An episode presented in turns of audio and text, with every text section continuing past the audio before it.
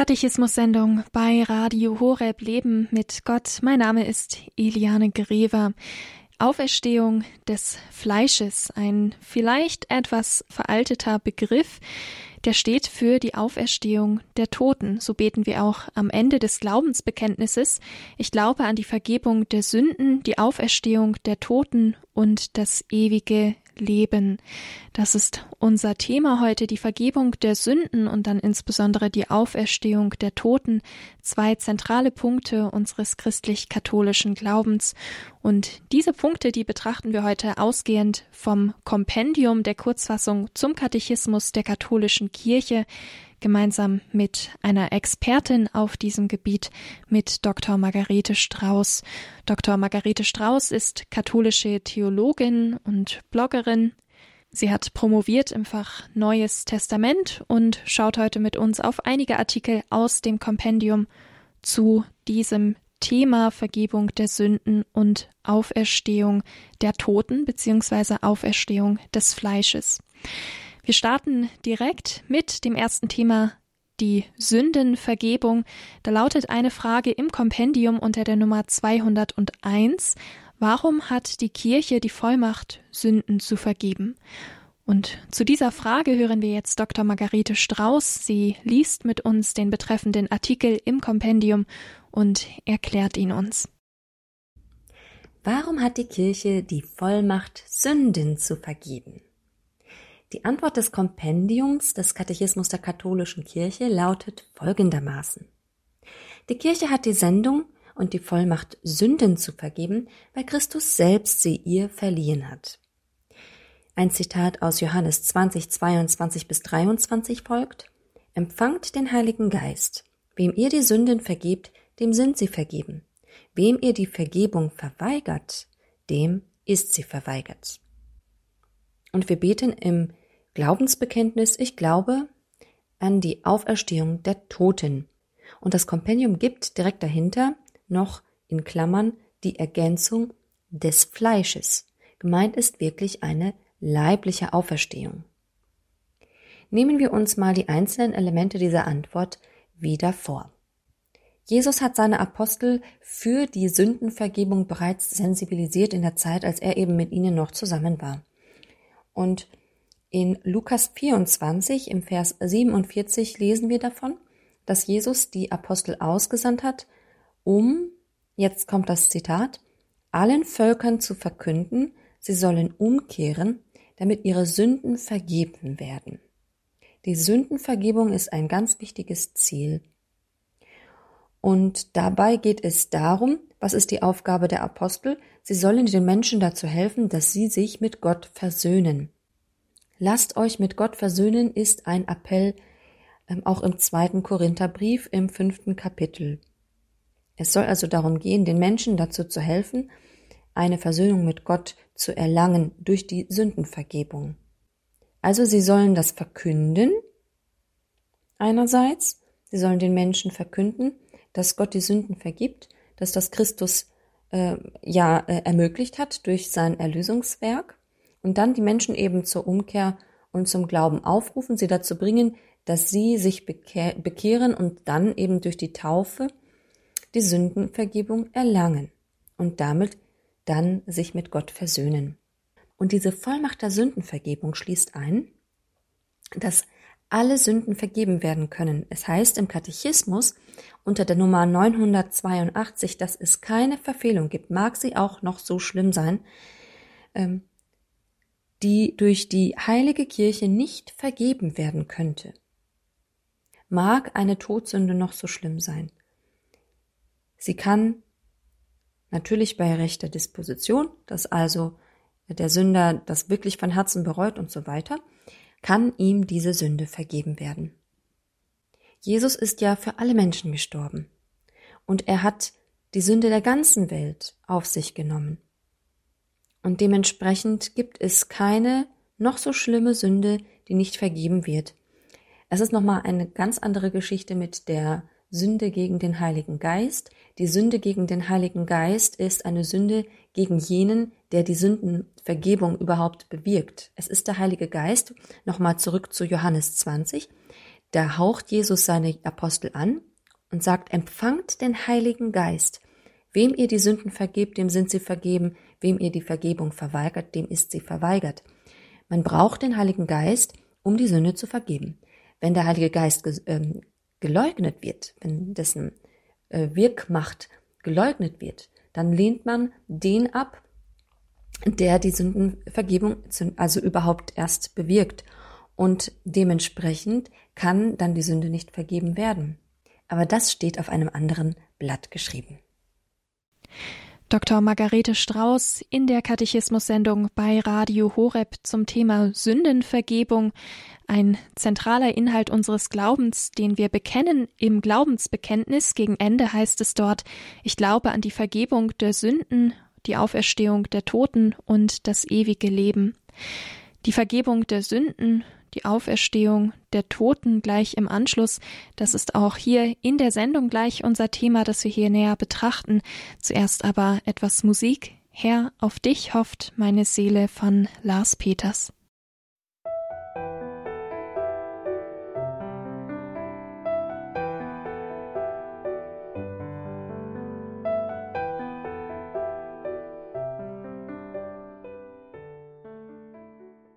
Katechismus-Sendung bei Radio Horeb Leben mit Gott, die Auferstehung des Fleisches, ein etwas sperriger Begriff, unser Thema heute in der Katechismus-Sendung. Und diesem Begriff wollen wir uns jetzt etwas nähern im Kompendium, in der Kurzfassung zum Katechismus der katholischen Kirche. Da lautet eine Frage unter der Nummer 202. Was bezeichnet der Ausdruck Fleisch und worin liegt seine Bedeutung? Diese Frage erläutert uns jetzt ausgehend vom Kompendium zum Katechismus die Theologin Dr. Margarete Strauß. Was bezeichnet der Ausdruck Fleisch und worin liegt seine Bedeutung? Wir befinden uns am Ende des Glaubensbekenntnisses und da geht es um die Auferstehung der Toten und dementsprechend ist der Begriff Fleisch ganz wesentlich. Zunächst einmal zur Antwort, die das Kompendium des Katechismus der katholischen Kirche gibt. Der Ausdruck Fleisch, wie die Formulierung im apostolischen Glaubensbekenntnis wörtlich lautet, bezeichnet den Menschen in seiner Schwäche und Sterblichkeit. Das Fleisch ist der Angelpunkt des Heils, so Tertullian. Wir glauben an Gott, den Schöpfer des Fleisches. Wir glauben an das Wort, das Fleisch geworden ist, um das Fleisch zu erlösen. Wir glauben an die Auferstehung des Fleisches, in der sich seine Schöpfung und Erlösung vollenden.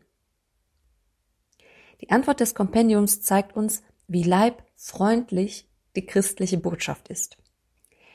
Nehmen wir wieder alles etwas auseinander und schauen uns die einzelnen Elemente an. Alles läuft ja darauf hinaus, dass wir am Ende auferstehen, und zwar als ganzer Mensch, mit Leib und Seele. Und wenn wir beten, ich glaube an die Auferstehung der Toten, dann meinen wir damit die Auferstehung des Fleisches, nicht nur, dass wir irgendwie seelisch weiterleben nach dem Tod. Durch die Jahrtausende hindurch war die Auferstehung ein Skandalon, ein Anlass zum Ärgernis. So viele Menschen haben Anstoß daran genommen. Und es war immer wieder eine wichtige Aufgabe, apologetisch für die Auferstehung einzustehen und diese richtig zu erklären. Paulus kann auf dem Areopag in Athen über die christliche Lehre sprechen, er kann die Heilsgeschichte zusammenfassen und die Menschen hören ihm gerne zu. Sobald er aber anfängt zu sprechen über die Auferstehung des Fleisches, kommt dieser Moment, wo die Menschen das nicht mehr annehmen können und sagen, entweder ähm, ihn verspotten oder weggehen oder eben sagen, darüber wollen wir dich das nächste Mal reden hören. Also es ist immer zu allen Zeiten eine, ein schwieriges Thema, denn bei den Juden, bei den Griechen, wie auch immer, gab es vielleicht auch Ansätze und Konzepte eines Lebens nach dem Tod. Aber dass es eine leibliche Auferstehung geben kann, eine Auferstehung des Fleisches im christlichen Sinne, das war etwas Neues, etwas Bahnbrechendes, das man so auch nicht annehmen konnte, aus verschiedenen Gründen. Aber das ist die Konsequenz, die logische Konsequenz unseres Gottesbildes der Schöpfungstheologie, der Erlösungslehre. Wir können nicht umhin, eine vollkommene Auferstehung des Menschen anzunehmen. Christus selbst hat das vorgemacht, indem er wirklich von den Toten auferstanden ist, und zwar als ganzer. Er war nicht als Geist auferstanden, so dass sein Leichnam irgendwie noch äh, da war, sondern sein Grab war leer. Er war wirklich auferstanden und es war nicht so wie bei Lazarus eine Wiedererweckung im Sinne von, er ist einfach wieder lebendig gemacht worden, sondern er ist anders hervorgegangen durch diese Auferstehung. Es ist ein Auferstehungsleib, deshalb wird er auch nicht ähm, sofort von allen erkannt, aber er ist wirklich leibhaftig auferstanden und dementsprechend kann er vor den Augen der Jünger auch etwas essen. Er kann kochen, er kann Essen zubereiten für seine Jünger, und doch ist es ein verklärter Leib, dieser Auferstehungsleib, so dass er in einen geschlossenen Raum kommen kann und plötzlich weg sein kann, woanders wieder auftauchen kann. Jesus ist wirklich mit Leib und Seele auferweckt. Und dementsprechend werden auch wir als ganze Menschen, auch leiblich, auferstehen. Mit Fleisch ist ähm, im gesamtbiblischen Sinne der gesamte Mensch gemeint in seiner Schwäche und Sterblichkeit. Den Menschen sollte man sich aus biblischer Sicht nicht fragmentarisch vorstellen als, als Mosaik zusammengesetzt als, aus Körper und Seele, sondern der Mensch hat nicht einen Körper, er ist Körper, er ist Seele. Das christlich-biblische Menschenbild ist ein ganzheitliches. Und dementsprechend bedeutet Fleisch nicht einfach der Körper des Menschen, sondern mit Fleisch ist eine ganze Dimension des Menschen gemeint, seine Schwäche und Sterblichkeit. Und so ist mit dem Begriff Auferstehung des Fleisches gemeint, dass die Sterblichkeit und Schwäche des Menschen überwunden wird durch die leibliche Auferstehung, sodass der, die, um es mit dem Römerbrief vielleicht zu sagen, im achten Kapitel dass nicht nur die unsterbliche Seele weiterlebt, sondern auch unsere sterblichen Leiber lebendig gemacht werden. Zentrale Inhalte unseres christlich-katholischen Glaubens, die wir uns hier heute anschauen in der Katechismus-Sendung bei Radio Horeb. Der Ausdruck Fleisch, den hat Dr. Margarete Strauß uns gerade biblisch erklärt, ausgehend vom Kompendium zum Katechismus. Und da lautet eine anschließende Frage, was bedeutet Auferstehung des Fleisches? Zu dieser Frage jetzt Dr. Margarete Strauß. Was bedeutet Auferstehung des Fleisches? Im Kompendium des Katechismus der katholischen Kirche heißt es dazu, es bedeutet, dass der endgültige Zustand des Menschen nicht nur die vom Leib getrennte Geistseele betrifft, sondern dass auch unsere sterblichen Leiber einst wieder lebendig werden. Der endgültige Zustand des Menschen ist ja dieser Zustand, auf den wir zugehen, auch in diesem Leben sind wir quasi schon unterwegs dorthin. Und dieser endgültige Zustand ist nicht erlangt, wenn wir sterben und unsere Seele sich vom Leib löst und unser Leib im Grab verwest und dann eben zerfällt, sondern dass das dass beides eben wieder zusammenfindet am Ende der Zeiten und dieser Leib dann wiederhergestellt wird. Das ist ein Geheimnis, wie das genau geschehen soll, wie wir uns das vorstellen sollen. Aber so wird es sein, so ist unser Glaube. Im Katechismus heißt es über den Ausdruck Fleisch, dass damit eben der Mensch in seiner Schwäche und Sterblichkeit ausgedrückt ist, wie das zum Ausdruck kommt durch das Schriftzeugnis, also zum Beispiel in Genesis im sechsten Kapitel oder auch in Psalm 56 und auch wie bei Jesaja im 40. Kapitel belegt. Wenn wir also im Glaubensbekenntnis sagen, wir glauben an die Auferstehung der Toten, dann ist damit die Auferstehung des Fleisches gemeint. Und das bedeutet, dass wir nach dem Tod nicht nur ähm, also seelisch weiterleben, so wie das, wie das eben in der jetzigen Phase der Heilsgeschichte noch geschieht, dass äh, also unsere Leiber im Grab verbleiben, während die Seele ähm, in der Ewigkeit ist, sondern dass beides wieder zusammenfinden wird und dann auch unsere sterblichen Leiber lebendig gemacht werden. Und die leibliche Auferstehung ist elementar. sie ist entscheidend äh, für unseren Glauben. Es ist der Dreh- und Angelpunkt unseres Glaubens. Gott ist ja Mensch geworden. Er selbst hat einen Leib angenommen, damit unser Leib verklärt werden kann. Er ist uns entgegengekommen, in, in unsere Welt eingegangen, damit wir ganz bei ihm in der Anschauung Gottes sein können irgendwann. Und zwar vollständig, nicht nur seelisch.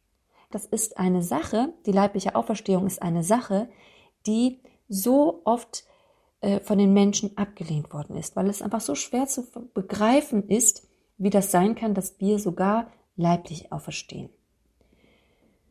Und wir lesen davon schon im ersten Korintherbrief, dass das sogar in den ersten ähm, christlichen Gemeinden ein Problem darstellte. So muss Paulus sagen im 15. Kapitel, wie können einige von euch sagen, eine Auferstehung der Toten gibt es nicht? Wenn es keine Auferstehung der Toten gibt, ist auch Christus nicht auferweckt worden. Ist aber Christus nicht auferweckt worden, dann ist unsere Verkündigung leer und euer Glaube sinnlos. Nochmal, dann ist unsere Verkündigung leer und euer Glaube sinnlos. Nun aber ist Christus von den Toten auferweckt worden als der Erste der Entschlafenen. Er ist der Erste und wir folgen ihm. Seine Auferweckung ist unsere Dimension, das, was wir, worauf wir zugehen und was wir eben äh, schon mal anschauen dürfen, mit Vorfreude erwarten dürfen. Eine leibliche Auferstehung, eine Auferstehung des Fleisches. Katechismus-Sendung bei Radio Horeb. Dr. Margarete Strauß spricht hier über Themen aus dem Glaubensbekenntnis, zentrale Inhalte unseres christlich-katholischen Glaubens, die Auferstehung des Fleisches. Dieser Begriff ist hier Thema heute in dieser Katechismus-Sendung. Mein Name ist Eliane Grever. Wir hören jetzt etwas Musik und stellen uns dann einer weiteren Frage. Auch dort geht es weiterhin um die Auferstehung. Da ist die Frage, welche Beziehung besteht zwischen der Auferstehung Christi und unserer ganz persönlichen Auferstehung.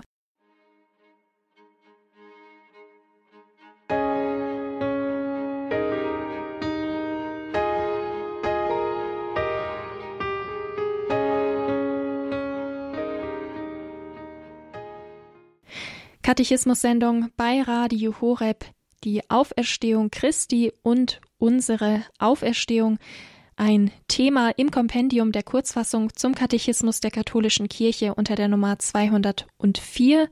Dr. Margarete Strauß, katholische Theologin, sie ist heute Expertin in Sachen Katechismus in dieser Sendung und mit ihr lesen wir jetzt unter der Nummer 204 im Kompendium.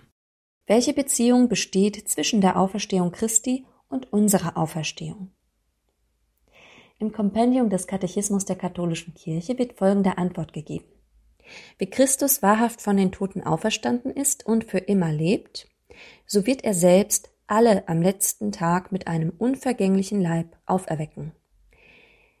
Die das Gute getan haben, werden zum Leben auferstehen, die das Böse getan haben, zum Gericht. Ein Zitat aus Johannes 5, 29. Christus ist wahrhaft von den Toten auferstanden und zwar nicht nur seelisch, so dass es irgendwie eine Art Vision war, als die Menschen ihn als Auferstandenen gesehen haben, sondern er ist wahrhaft von den Toten auferstanden und zwar ganz mit Leib und Seele. Deshalb war das Grab leer und er lebt für immer.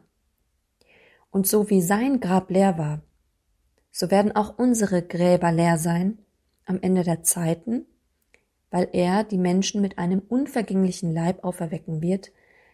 Das heißt, dass unsere Leiber, unsere sterblichen Leiber auferweckt werden, indem unsere Seele, die sich im Tod von dem Leib gelöst hat, wieder mit dem Leib vereint wird, dass der Mensch als ganzer Mensch aufersteht und ganz bei Gott leben wird.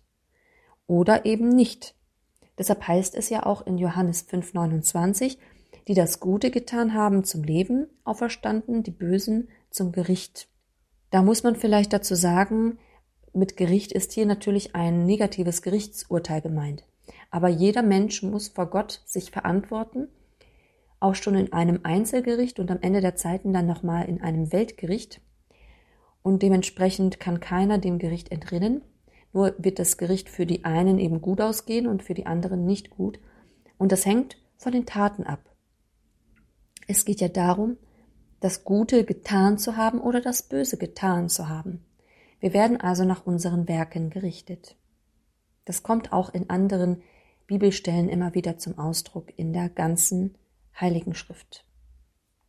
Am Ende der Zeiten kommt Christus wieder. So wie er in den Himmel aufgefahren ist, so werden wir ihn wieder sehen werden, wir Menschen. Ähm, so wird er nämlich wieder zurückkehren und alle werden es sehen. Wenn Jesus wiederkommt, dann wird das sowas von offensichtlich sein, dass das jeder mitkriegt. Es gibt verschiedene Gruppen, religiöse Gruppen in unserer Zeit, die meinen, dass Jesus ähm, schon wiedergekehrt ist und eben das aber nicht alle mitbekommen haben, dass es eine, vielleicht sogar eine unsichtbare Wiederkunft Christi gab. Also solche Ansätze sind eigentlich unbiblisch, denn es heißt in den Schriftstellen, gerade im Neuen Testament, dass er wiederkommen wird und es wird jedes Auge es sehen. Von daher können wir nicht davon ausgehen, dass es eine unsichtbare Wiederkunft Christi gibt. Wenn er am Ende der Zeiten wiederkommt, dann kriegen es alle mit und dann wird ja auch das Weltgericht abgehalten werden. Das ist das Ziel, auf das wir alle zugehen. Das sagt Dr. Margarete Strauß, katholische Theologin, Bloggerin, hat promoviert im Fach Neues Testament und mit uns hat sie heute geschaut im Kompendium in der Kurzfassung zum Katechismus der katholischen Kirche. Ein herzlicher Dank an Dr. Margarete Strauß. Und auch ein herzlicher Dank an die katholische Wochenzeitung Die Tagespost. Die Zusammenarbeit macht nämlich diese Reihe möglich, die heutige Sendung rund um das Thema Vergebung der Sünden und Auferstehung des Fleisches, Auferstehung der Toten. Die gehört zu einer größeren Reihe, in der wir nach und nach das gesamte Kompendium zum Katechismus der katholischen Kirche durchgehen, mit Experten gemeinsam darin lesen und uns das Ganze erklären lassen für unseren ganz persönlichen Glaubensvollzug. Was wir glauben, der Katechismus erklärt, so heißt diese Reihe. Schauen Sie gerne auch vorbei auf unserer Homepage horeb.org im Podcastbereich der Mediathek unter der Rubrik Was wir glauben. Dort finden Sie alle bisherigen Sendungen in dieser Reihe und auch die heutige Sendung nochmals zum Nachhören und zum Teilen.